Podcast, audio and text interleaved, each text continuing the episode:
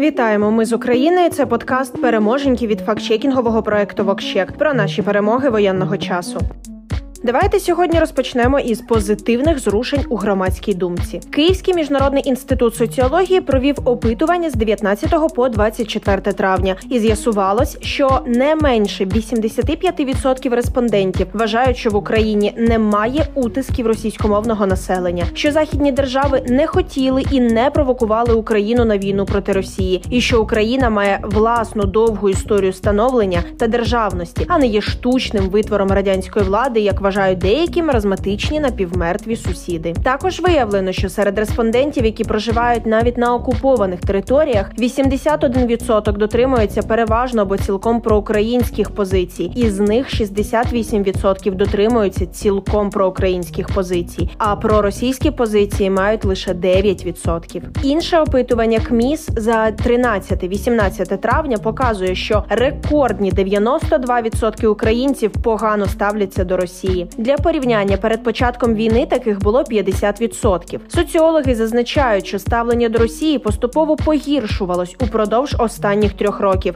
Наприклад, ще у листопаді 2021 року 47% українців негативно ставилися до Росії, а 39% позитивно. За декілька тижнів до вторгнення у лютому 2022 року 34% респондентів заявили, що добре ставляться до Росії, а про погане ставлення сказали 50%. Різка Така зміна ставлення відбувалася за місяці до повномасштабного вторгнення. Водночас соціологи наголошують, що 2%, які все ще позитивно ставляться до Росії, це приблизно 500 тисяч людей. Отже, це вкотре доводить, російська пропаганда програла інформаційну війну. Ані наратив про те, що російськомовних утискають, ані про те, що захід сам спровокував війну, не спрацювали. Але тут чергове хотілося б нагадати, нашої русофобії все ще недостатньо. А ще Росія програє на міжнародній арені. Не що нещодавно Владімір Путін запропонував рішення продовольчої кризи у світі. Він готовий продавати російське зерно в обмін на зняття санкцій. Ну, по перше, годі вже й говорити про цинізм цієї заяви.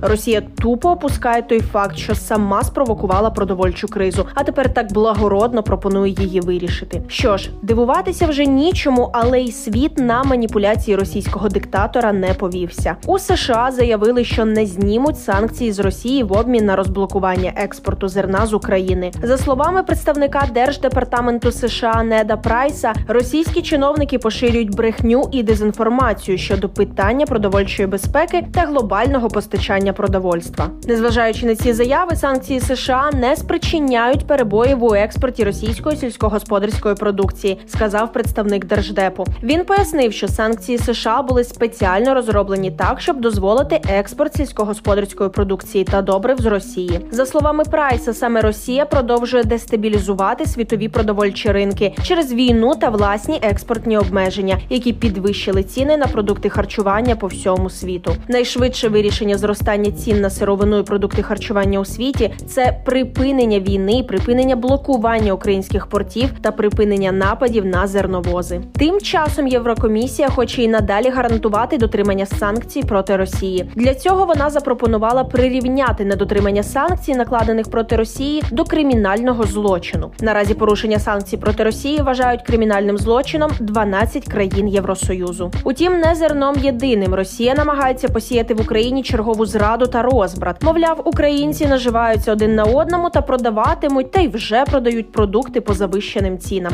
Метод маніпуляції незмінний. Непомітно опустити той факт, що у зростанні цін на продовольство винно Росія, і винити у цьому Україну. Нагадаємо, Росія окупувала частину південної південних регіонів України, які є постачальниками багатьох сезонних продуктів. Крім того, Росія стріляла по нафтобазах України, через що, зокрема, виник дефіцит пального. Тепер доставка продуктів це довше, а відповідно дорожче. І останнє Росія обстріляла наші поля. Тепер посівна не лише неможлива у певних регіонах, а й просто небезпечна. Відтак вищі ризики та менші доступні посівні площі теж можуть вплинути на пропозицію агровиробників. А тепер про інший дефіцит сіль на Донецьк Донеччині через агресію Росії понад місяць тому зупинилося найбільше в Європі підприємство солевидобутку Артем Сіль. Це спровокувало нову хвилю паніки. Українці створили надмірний попит на сіль, на чому одразу ж почали наживатися спекулянти. Поспішаємо вас заспокоїти. Сіль є і буде. Щоправда, частково імпортна і трохи дорожче. Наприклад, мережа супермаркетів Сільпо вже домовилася про поставки солі з виробниками в Україні та за кордоном. Тож не варто скупляти по 10 кілограмів солі. Варто трохи зачекати, і ситуація прийде до ладу. Ситуація на ринку праці теж має шанс на стабілізацію. Державна служба зайнятості за участі Міністерства економіки України підписала договір про співпрацю та інформаційну взаємодію з п'ятьма найбільшими сайтами з працевлаштування: це Work.ua, Робота.ua, GRC.ua, Нова Робота.ua та Підбір.com. Результатом співробітництва стане створення єдиної бази з вакансіями.